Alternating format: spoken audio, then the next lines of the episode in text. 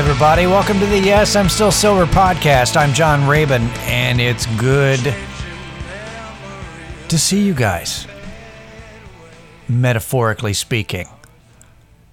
Here we are again. This is uh, episode 154. And uh, uh, it's it's been a week so far. It's hot, which means my warehouse job, um, which I've been working there almost six months now. But uh, this is the first time it's like, oh, let's see what the warehouse is like in the summer. Well, it's going to be something.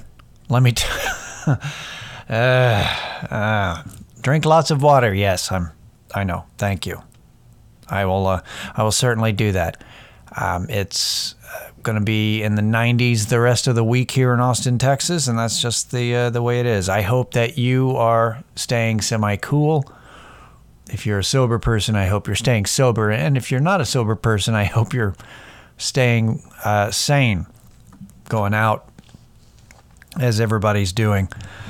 Uh, it seems everybody's got that you know, people either lost their ass during the pandemic or they saved a bunch of money and now they've got that pandemic money burning a hole in their pocket and they're like, we just we, we just got to do things. You sure you don't want to stay home tonight? No, I don't want to stay home ever again. Hmm. I don't know. Hope you're enjoying yourself. That's all I'm saying. I've got a couple of shows coming up. Shows, uh, sets. I've got uh, spots on uh, some smaller shows Monday and Tuesday of next week. Should be fun. Kind of work on some stuff, figure out uh, how I want my bits to go. Um, not, you know, I'm thinking about my end game. Uh, my end game, you know, death. No, I'm thinking about the goal, uh, putting together a show, what I what I want to do, because I because I've looked at it and uh, with the and I've talked about it before, but the the comedy scene here in Austin, Texas, has kind has grown exponentially um, with uh, Joe Rogan and and company moving here and declaring this is a great place for comedy and it's going to be a mecca for stand up. Great. Uh, now, by doing that, uh, a bunch of uh, losers have moved here. no, I'm. It's. Uh, no, yes, actually, a bunch of losers, a bu- bunch of good people have moved here. A bunch of losers have moved here. Uh, a bunch of people who aspire to uh, be good, because it's like you know, kind of a. It's like, well, this has got this is where I'm going to go to make it, even though things have changed. The way that the comedy business has changed. Um, it ha- it didn't change for years, and it was the same, the same gatekeepers, the same kind of thing, and you had to do, uh, you know, and then it changed a little bit. Uh, you know, how, how, do you become successful? And now it's just wide open. Now it's it's a matter of, um, you know, you don't need anybody if you can get a following, if you can get fans online. You can do it from anywhere. You don't have to go to LA. You don't have to go to New York. Um, but you still have to somehow generate an audience and, and get followers and fans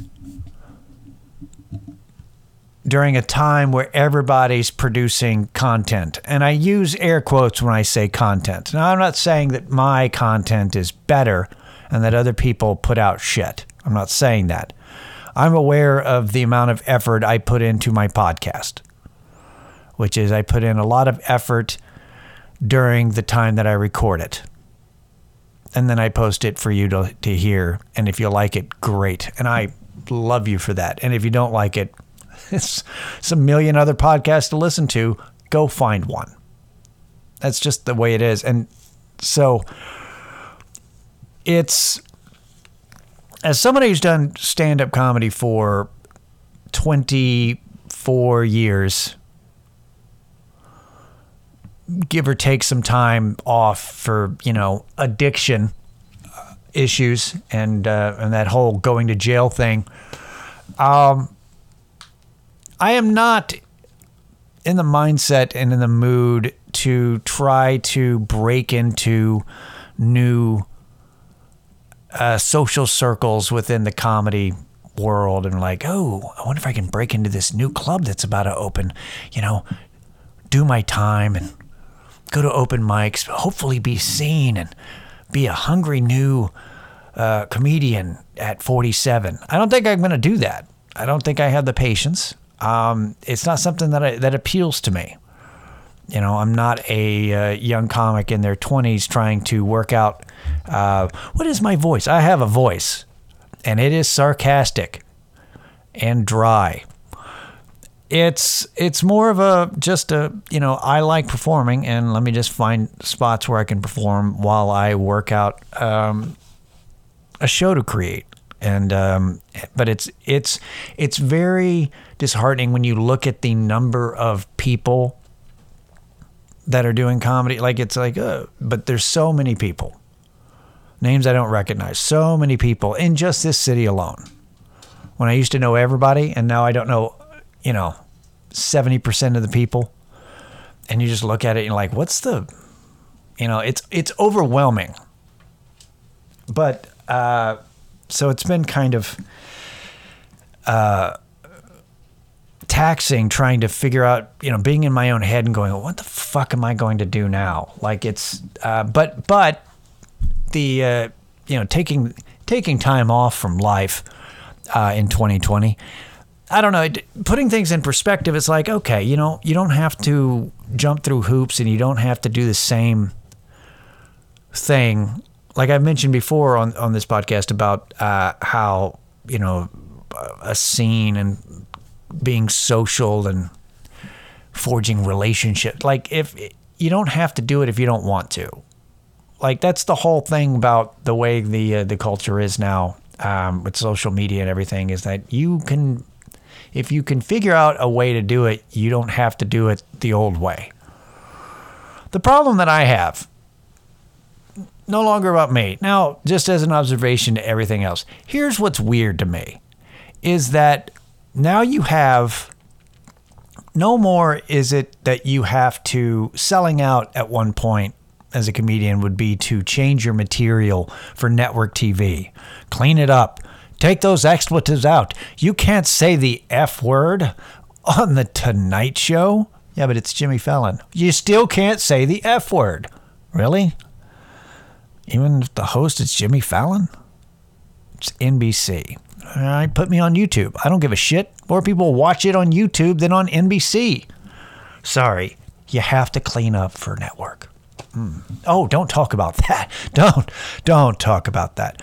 Um, so it used to be like where you had to compromise and like, and now, now, now what selling out is, is literally selling out it's doing advertising on your podcast. People that have a following that make money want to make more money. Not doing comedy shows. They've got a lot of people who listen to them. They could do a Patreon. They probably do Patreon, some of them. But uh, their podcast, they'll they'll do ads in it, like right in the middle of, the podcast, like multiple times. It's annoying and they're reading the ads for their own stuff. It's you know I get it. It's it's not that I'm saying they shouldn't, but it sucks, doesn't it? Then it and you know it's at least man at least when Bill Burr reads his ads, you know he's just he's just kind of like half-ass reading it and talking shit about the advertisers while he's reading it. You can tell, but man, it's just it's just so you know you you just want to hear uh, two ex-alcoholic comedians talk, and then it's all like, "Oh, let me sell you a mattress." You know, and the SimpliSafe. Hey, everybody, here's SimpliSafe. I use it. No, you don't. No, you don't. You just use the money they give you to say that you use it. It's just it's a different you know, and it only and that's the thing is that if you're older, you realize it really like like past a certain age, we all kind of see this and, and find all of the whole, you know, the advertising, you know, pay me and uh, you know, and I'll sell out for you. I'll be your little puppet, and uh, you know, we we see that. You know, and we see this branding thing. It's all like, oh, it's do whatever you can for followers and likes and attention and, you know, create and like people younger than uh, like at a certain point like this generation this generation no but like like they figured it's like normal to them. But you know in my day you actually had fans because you were funny and you created something worth watching not because you turned yourself into you know uh, what you know what does the status quo like? I'll do that.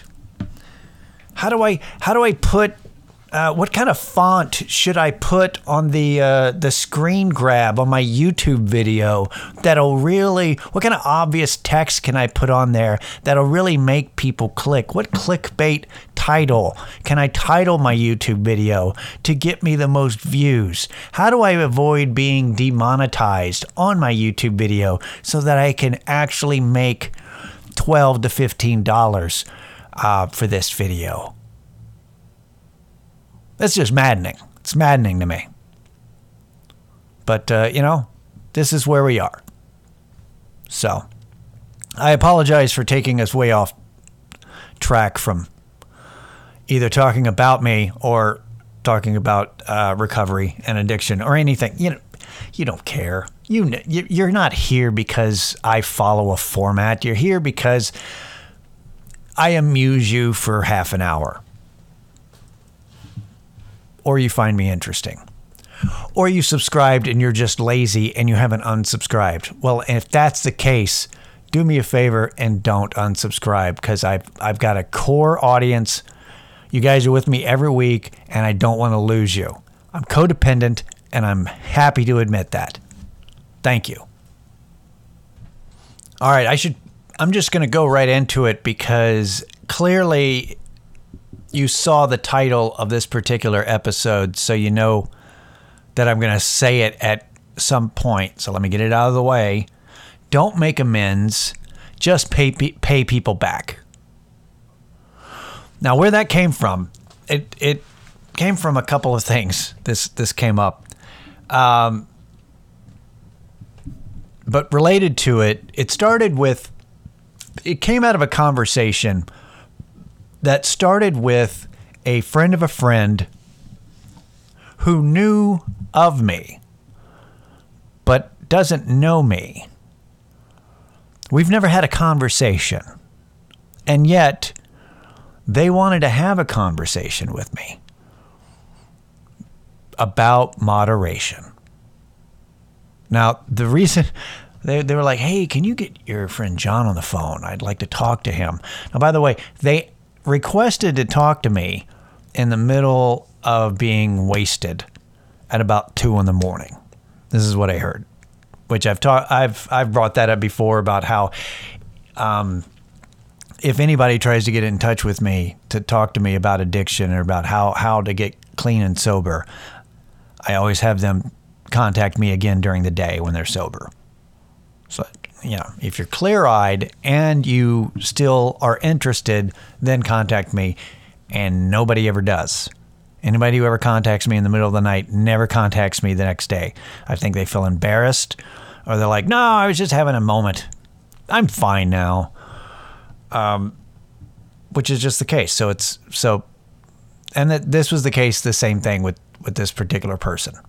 But what was funny to me was that's what they asked. They didn't want to talk about recovery. They were like, ah, I want to talk to them about moderation. And I got to say, I don't know anything about moderation. Clearly, this is how I ended up who I am and some of the choices that I've made and having a podcast named what it is.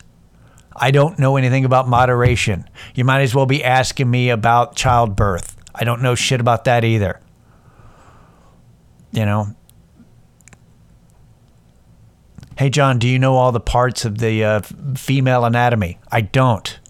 Like on the like like like a chart, you know, with all fill in the blanks, with all the arrows pointed to the different parts of the you know uterus, ovaries, all that stuff. I yeah, moderation is the same thing for me. I don't know. I I don't have that. It would be nice. Why don't you tell me about moderation? Anyone out there? How do you do it? How do you know when to say when? Yeah, I know. I'm not going to finish this beer. What? You're not going to finish that beer? The fuck is wrong with you? Like, I don't know. You figure that out. Just like it's just, nah, my body says no. It says I've had enough. It's just, it's, it's in me. I'm, uh, it's great. Good for you. I have no idea. I found that funny. So that conversation, uh, that started like this conversation we were kind of talking um, me and uh, a friend of mine, and uh, but we were talking about the different, you know, and they and they asked me about. They were like, "You didn't do the twelve steps." And I said, "No, no," and then they proceeded to go, "Yeah."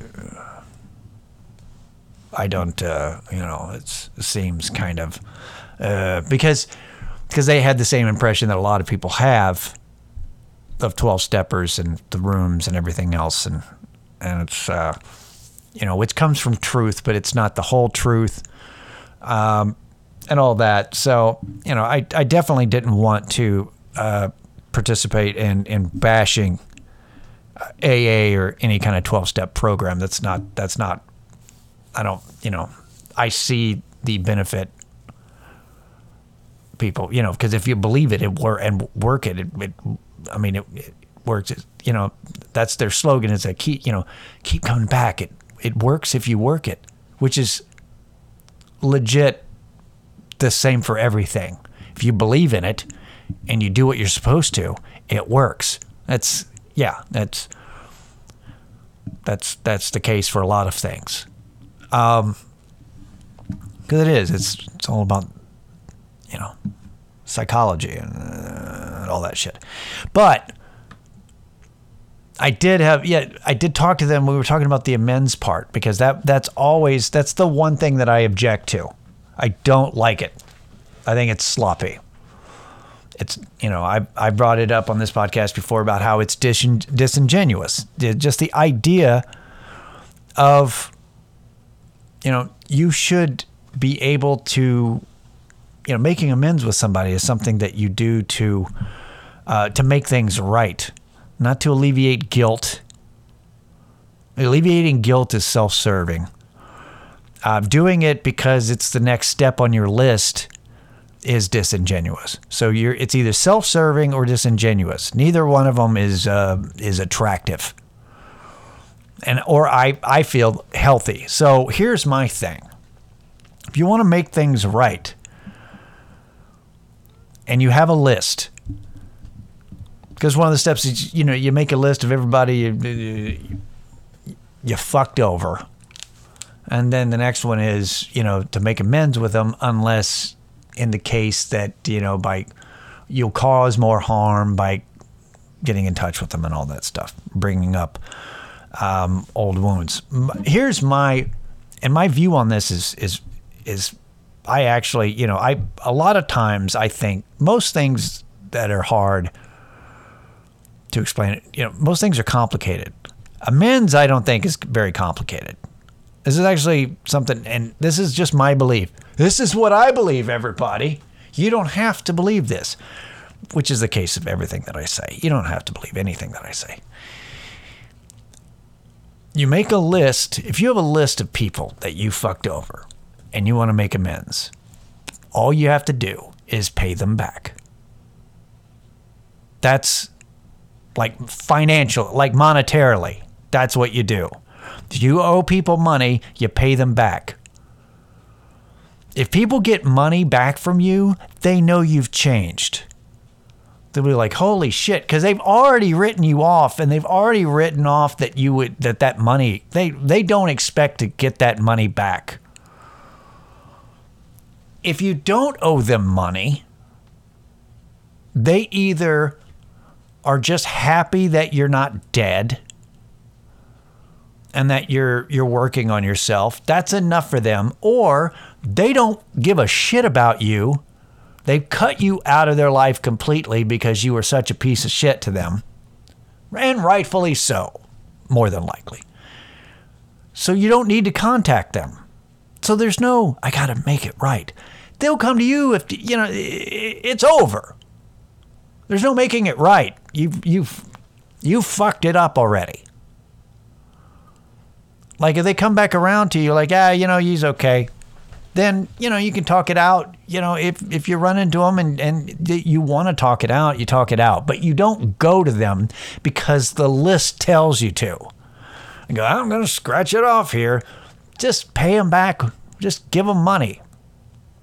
That's the that's the only amends you got to do. Well, I can't afford that. Well, then work on that. You want to do right, you give them money. Man, people getting money that they didn't expect will, man, they will forgive so quickly with cash in their pocket that they didn't expect. I mean, you will be a fucking hero. Like that's that's how that's all you got to do. It can't it doesn't have to be that hard. Making the money is the hard part. You know, getting to a spot where you can just go, hey, here's all that money that uh, that I took from you when I said that, uh, oh, my cat needs an operation, and then you went and bought drugs with it. You know, that's that's all you got to do. It's not easy. It's an easy solution, but it's not easy to uh, to execute. Right, but it's that's how that's how easy it is to figure it out. You just give them money, or you don't do shit with that.